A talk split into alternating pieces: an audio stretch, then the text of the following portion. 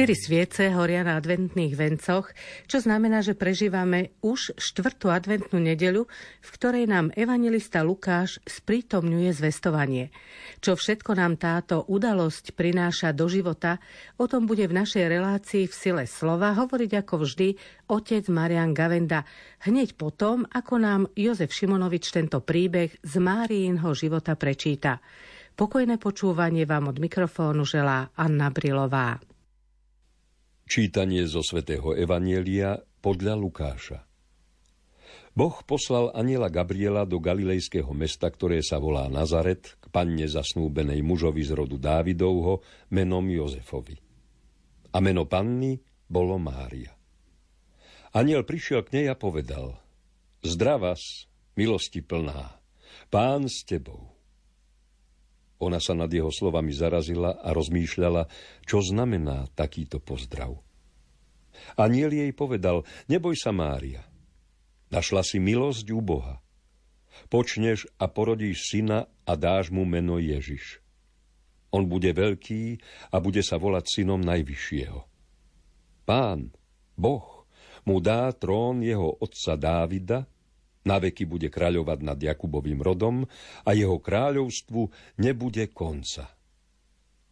Mária povedala anielovi, ako sa to stane? Veď ja muža nepoznám. Aniel jej odpovedal, Duch Svetý zostúpi na teba a moc Najvyššieho ťa zatieni. A preto aj dieťa bude sa volať Svetým, bude to Boží syn – aj Alžbeta, tvoja príbuzná, počala syna v starobe. Už je v šiestom mesiaci a hovorili o nej, že je neplodná. Lebo Bohu nič nie je nemožné. Mária povedala, hľa, služobnica pána, nech sa mi stane podľa tvojho slova. Aniel potom od nej odišiel. Evangelium, ktoré sme si práve vypočuli, nám hovorí o udalosti, ktorá sa stala 9 mesiacov pred narodením pána Ježiša. Aj keď o týždeň budeme sláviť Ježišovo narodenie, je dôležité, aby sme si pripomenuli práve zvestovanie. Nakoniec to prežívanie Vianoc, ako ste aj v minulosti hovorili, otec Marian, nie je udalosť, ktorú začneme prežívať až 24. decembra večer. Som to prirovnával k svadbe z pohľadu tých, ktorí ju pripravujú, kuchárov, čašníkov a tak ďalej. Oni naozaj najskôr majú prácu, starosti a keď už potom ten ženich a nevesta vstúpia, začína slávnosť. A dovtedy je len veľa roboty, starosti a čím je to lepšie pripravené, tým je tá slávnosť krajšia. My neraz Vianoce takto ponímame. Že teraz máme veľa príprav a potom príde tá chvíľa a bude slávnosť. Ale keďže e, my sme do tej udalosti Vianoc veľa viac zainteresovaní, skôr sme v situácii toho ženicha a nevesty a pre nich to nezačína o druhej v kostole. Že sa nikdy nevideli a zrazu sa stretnú pred kostolom a idú na sobáš. My máme takéto ponímanie Vianoc. Ale pre nich to začína ešte kde si hodne skôr, keď sa niekde zbadali, stretli, zbrižovali, prežívali možno výlety, tie zalúbenia, všetko, čo predchádzalo tú chvíľu pred oltárom a sú tam preto, že postupne sa stali veľmi blízky.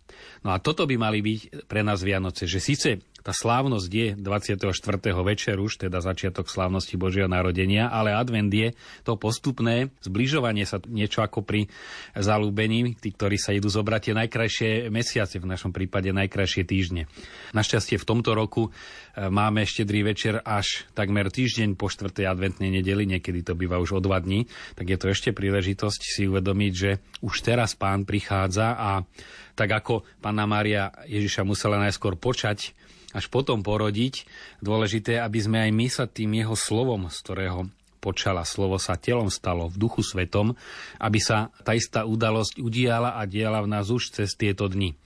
Už e, z knihy Samuelovej, keď Nátan hovorí e, Dávidovi, pán ti oznamuje, že si sám vybuduje dom. Nám oznamuje, že v nás si chce vybudovať ten dom. Tak ako to bolo v prípade Márie, e, Herodes staval obrovský chrám v Jeruzaleme pre pána zástupov a Boh si vybral Máriu, ktorý si budoval ten vnútorný chrám. Bola plná jeho obľuby, nie vonok vyzdobená, iste musela byť aj krásna, pretože tá vnútorná krása sa vždy e, prejavuje aj na tvári a vôbec na zovňajšku, ale hlavne tam išlo o vnútro. Aniel Gabriel pozdravuje Máriu a hovorí jej, milosti plná. Ona dokonca, ako vieme, bola uchránená od dedičného hriechu bola uchránená od dedičného hriechu a od každého hriechu, čo neznamená, že nemala možnosť zrešiť aj anieli. Na počiatku boli dokonalí, boli bez hriechu a mali možnosť zrešiť a niektorí zrešili, ale ostali tí, ktorí nezrešili, sa rozhodli pre Boha, aj Mária sa musela rozhodovať pre Boha. No a tá situácia pre nás, krstom sa ocitáme v tom istom stave ako Panna Mária pri počatí, my sme síce zaťažení dedičným hriechom, ale krstom dostávame milosť a len milosťou Božou môžeme prekonať tú náklonosť k hriechu. Ničím iným. Ani pevnou vôľou, ani nejakými veľkými úvahami a rozhodnutiami, e, ale e, je potrebná si iste naša vôľa, e, súhlas, ochota, aby Boh nás spôsobil, dať sa mu k dispozícii, spolupracovať s jeho milosťou, ale to všetko robí milosť. A to je prvá vec pred Vianocami, je otvoriť sa pre prúdenie Božej milosti. Boh je prekypujúco štedrý, to je podstata Boha, že nás nemôže nezahrnúť ako oblaky pršia, ako hovorí aj pán Ježiš na dobrých aj zlých, rovnako, proste to je ich povaha, ich vlastnosť je dávať vodu. Voda v biblickom význame je požehnanie, život. Boh, ktorý je prekypujúci život, nemôže iné len dávať život. No ale otázka je, tým, že nás rešpektuje ako slobodných, či my sa pre tento život otvoríme. No to je naozaj najúčinnejšia forma je sviatostná. To naozaj tam v mene celej cirkvi a každý kňaz Božou mocou oslobodzie od hriechu. Okrem toho spoveď dáva aj silu v práve v tých oblastiach, v ktorých človek má problémy, im čeliť. V dnešnom evaníliu sme svedkami, že Boh prehovoril skrze aniela k Márii. Akým spôsobom hovorí k nám? Ak si uvedomíme, že vždy, keď zbožne čítame sväté písmo, hovorí ku nám Boh, to je prvý základný predpoklad, že sme v tej istej situácii ako Panna Mária. Hovorím zbožne nie s nejakými zopetými rukami, ale s tým vnútorným postojom teraz ide hovoriť Boh, lebo Bibliu môžem čítať aj ako historickú knihu, aj poetickú, aj z jazykovej stránky sa nad ňou zamýšľať, ale tým, že podstatou Biblie je, že to je Božie slovo, tak aj tú podstatu z Biblie človek zachytí len keď ju číta a počúva ako Božie slovo to podstatné, že to je slovo Boha, ktorý hovorí, zachytí len ten, ktorý takto Bibliu berie do rúk. Inak sa mu to stráti. No a preto, tak ako hovorí svätý Pavol, živé a účinné je Božie slovo. Ono má tú e, vitalitu a to životodárne, účinné znamená plnosť života. Podstata toho slova je, že dáva život, tak ako pri stvorení. Boh povedal, buď svetlo a vzniká svetlo a buďte rastliny. A to všetko vzniká v sile tohoto slova. No a preto to najzákladnejšie, čo nás môže uviezť do tej situácie, v ktorej bola aj Panna Mária, je zobrať s vierou do ruky Božie slovo, vzývať Ducha Svetého, pretože Duch Svetý, ktorý umožnil, že sa to Božie slovo stalo aj napísaným slovom, je potrebné, aby tú literu znova oživil. Bez Ducha Svetého sa nedá čítať e, Sveté písmo ako Božie slovo. Dá sa to čítať len ako kniha to neraz chýba, že aj počúvame, ale vopred e, si jednak neuvedomíme, že to teraz Boh hovorí a jednak nevzývame Ducha Svetého. No a tým sa stane mnohí, rozoberajú Sveté písmo, uvažujú o ňom, debatujú a ich sa to slovo nedotkne. Lebo ho len berú ako nejaký materiál na uvažovanie. Slovo, ktorým hovorí k nám Boh, má mnoho foriem. Teraz ste hovorili o Svetom písme, ale je určite aj niečo iné, cez čo hovorí Boh, alebo cez koho hovorí Boh. Jednak Božie slovo znamená spôsob. Boh hovorí aj cez udalosti, ale e, hovorí aj naozaj svojim rozprávaním, tým, že je zapísaný, zachytený jeho hlas, čiže tým sa myslí, Boh sa približuje tým, že k človeku hovorí. Potom e, najvhlbšom slova zmysle Ježiš Kristus je Božie slovo, čiže to je to slovo Otca, to, čo Boh v svojej podstate vypovedal, to jeho vypovedané je jeho syn. Tak ako človek keď niečo povie, my povieme túto reláciu, tak výsledkom je relácia z toho, čo hovoríme, alebo človek píše, tak napíše článok, čiže to, čo vytvoril je článok, to zo svojho vnútra, čo dal na papier, tak to, čo dal Boh zo svojho vnútra a vypovedal, to je Boží syn. No a v ňom je zahrnuté všetko, celý vesmír. Na počiatku bolo slovo. V tom slove, v tom otcovom vypovedaní sa, on sa vyjadril a povedal Kristus, syn. A v tom bolo zahrnuté všetko. No čiže to je najzhustenejšie slovo. Keď povieme Ježiš Kristus, tak tam je celá Biblia, všetko. Tam sú všetky prírodné vedy. Slovo Kristus je všetko. A ono sa to zdá také ľahké, že Kristus je všetko, niekedy to tak lacno povieme, to je všetko, to je moje všetko, ale keď sa nad tým ozaj do hĺbky zamyslíme, že v tom slove je všetko, čo existuje, všetko bytie, všetko, čo ľudia prežívajú, už je v tom vypovedanom slove, z ktorého potom všetko ostatné, ako bolo na počiatku a nič z toho, čo povstalo, nepovstalo bez tohto slova. Čiže bez Ježiša Krista. V ňom je to všetko zahrnuté. Takže to je ďalší význam Božieho slova. Ježiš Kristus, ktorý zahrňa všetko. Ďalším božím vyjadrením sa, to ako sa Boh prejavil, je stvorený svet, ktorý sa nazýva Liber Nature, kniha prírody. Nebesia rozprávajú o sláve Boha. Čiže už tým, že existujú, hovoria o tom, ktorý ich stvoril tak ako výrobok hovorí o tom, ktorý ho zostrojil. Starý apologetický príklad, že tam sa odzrkadluje tá mysela, všetko, čo konštruktér mal v sebe, tak už tá existencia toho výrobku hovorí o múdrosti alebo niekedy aj o vkuse autora, alebo keď ide o umelecké dielo, tak celé stvorenie už tým, že existuje, rozpráva o Bohu. A ono stále hovorí. Tým, že kvety kvitnú, hovoria. Tým, že slnko vychádza, ono už hovorí. Čiže to je ďalšia oblasť, kde môžeme počúvať Boží hlas, len tým, že si to všímame, čo nám hovoria o Bohu. No a potom e, celé to Božie pôsobenie v dejinách spásy, z ktorého len časť je zachytená. Udalosti. Ja neviem, starozákonné, ako viedol izraelský ľud, my máme zachytené len určité úryvky, ale ako celkové Boh pôsobil v tom, čo zachytávali jednotliví ľudia ako Boží podnet, či už proroci, nie všetko, čo oni zachytili, je aj na papieri, je zachytené. Udalosti, ktoré sa stali, to je ďalšie hovorenie. Čiže to, čo sa dialo, to je Božie vyjadrenie sa. Dejiny ako také, nie história, ale teda dianie sa e, v priebehu vekov, to je Božie vyjadrovanie sa na vonok do ktorého samozrejme vstupuje aj ľudská odpoveď a tá už niekedy je pozitívna, niekedy negatívna. No a len čas tohoto Božieho prehovorenia k človeku, či už cez prírodu, cez udalosti, cez vnútorné podnetie je zachytená na stránkach svätého písma. Ale zároveň, samozrejme, v každom tom prejave je celý Boh. Predstavme si jedného človeka, s ktorým sa niekto stretá ako kolega v zamestnaní, kde riešia pracovné veci, ale cez ne sa zblíži s tým človekom ako takým, ako celým.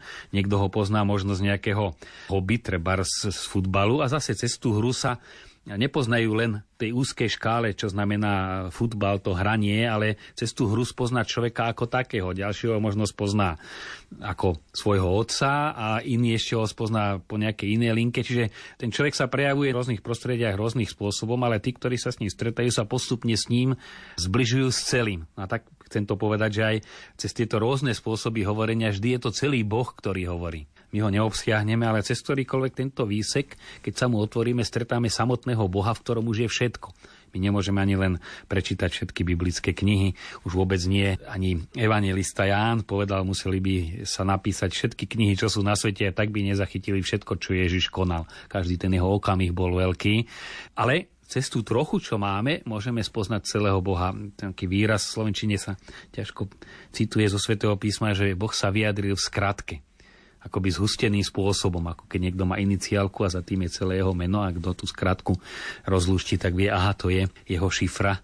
Takisto aj to skratko vie Ježiš Kristus. To je najskrátenejšia naozaj celá Biblia celé Božie hovorenie.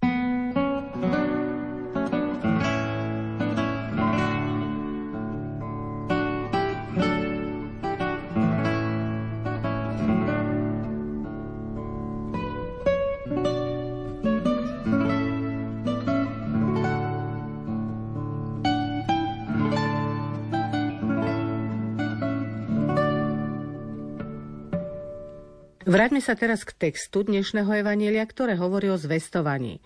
Aká je paralela týchto udalostí so súčasnou dobou?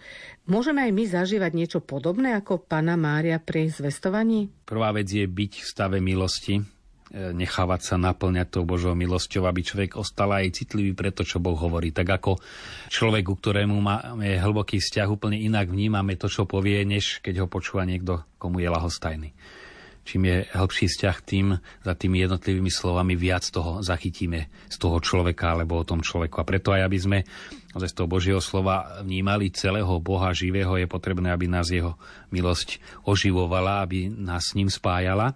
Druhá vec je to, čo sme si povedali, teda vnímať, ako rôznym spôsobom aj k nám teraz hovorí Boh. To je ten aniel.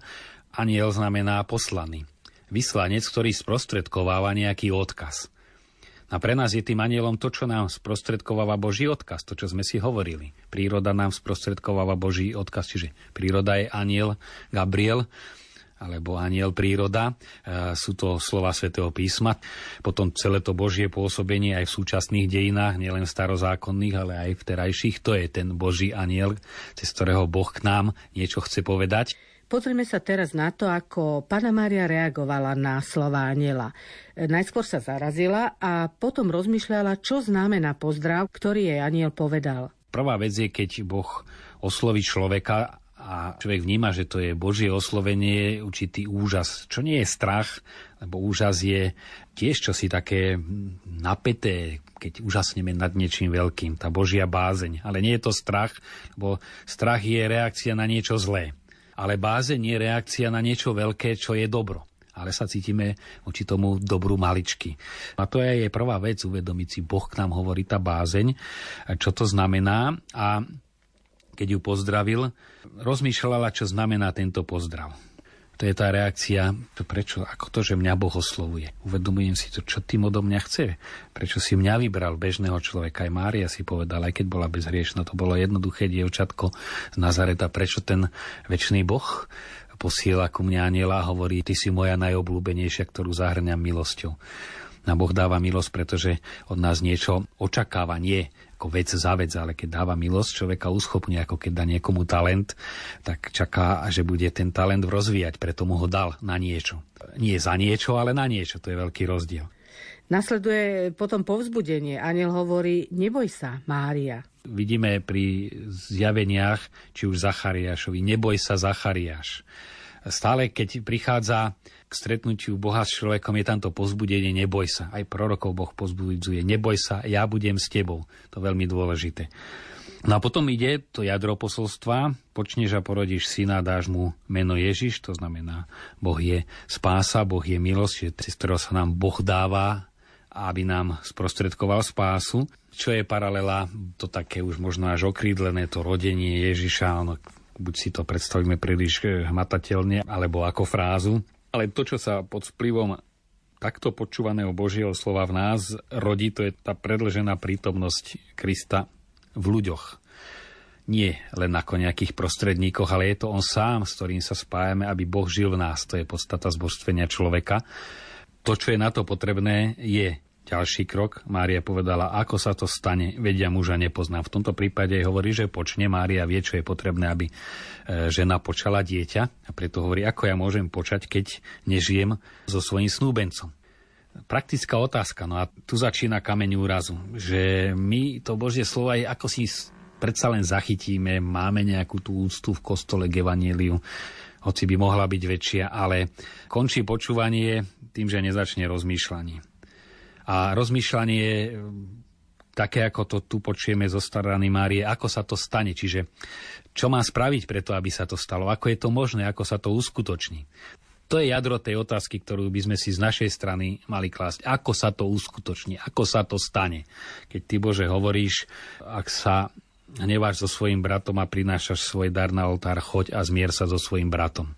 Dobre, to už roznieva 2000 rokov, miliardy ľudí to počuli, ale teraz to hovorí mne tak si musím povedať, ako sa to stane. To znamená, to je v mojom prípade, ten, ktorý sa na mňa hnevá, tak si jednak predstaviť v duchu, kto to konkrétne je a potom ako sa to stane, tak ako spravím, aby ja som sa s ním zmieril, aby som potom prinášal dar na oltár. Zatelefonujem, čaká niečo odo mňa, čo sa spieram tomu človeku prejaviť. Pozdravím ho aspoň na Vianoce. Proste to je to rozmýšľanie, ako to spravím.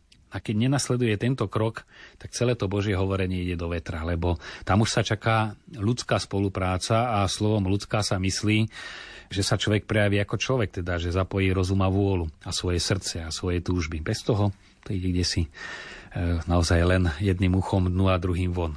Márina odpoveď bola, hľa služobnica pána, nech sa mi stane podľa tvojho slova. Teda dala súhlas, povedala to známe fiat, to amen na to všetko, čo počula od Daniela, hoci sa jej to zdalo neuveriteľné, najmä ak sa žijeme do vtedajších e, predstav o Mesiášovi, ktorý má byť najslavnejším kráľom Izraela, to pre Máriu povedomí tej svetosti Boha, bolo čosi, čo ľudské je nepredstaviteľné, ale povedala, keď to ty Bože hovoríš a ja viem, že Boh je Boh a ty si Boh, tak ty keď si mohol stvoriť svet a všetko, tak môžeš spôsobiť aj toto. Preto povedala hľa služobnica pána, nech sa mi stane podľa tvojho slova. A tu vidíme, že ak Mária v tejto chvíli takto zareagovala, musela vedieť, čo znamená stať sa podľa Božieho slova.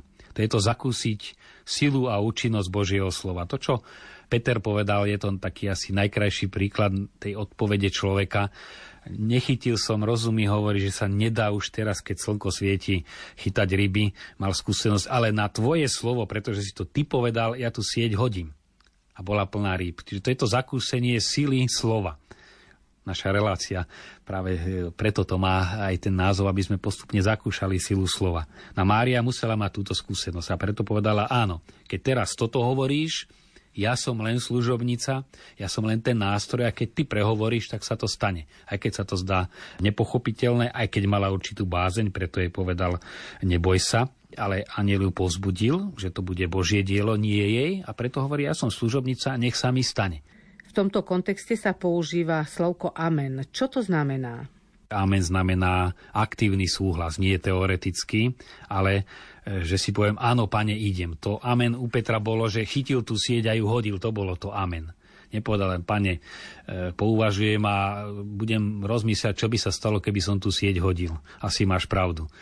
Nie, on chytil a hodil, to je amen. No a tu je ďalší krok, kde sa veľmi zriedka dostaneme, e, že naozaj to vykročenie z kostola, kde najčastejšie počúva väčšina ľudí Božie slovo, alebo aj po prečítaní svätého písma, to amen znamená, že to, čo sme nad čím sme rozmýšľali, ak sme rozmýšľali, niekedy to príde aj bez veľkého uvažovania. Stačí, že počujeme to Božie slovo a človeku hneď naskočí, že toto odo mňa čaká, to sa mi nechce, a, ale predsa potom tú myšlienku zachytí tak potom isto spraviť. Práva marianská úcta je, že cez Božie slovo Boh prichádza do nášho života, tak ako cez Máríno slovo prichádzal do jej života.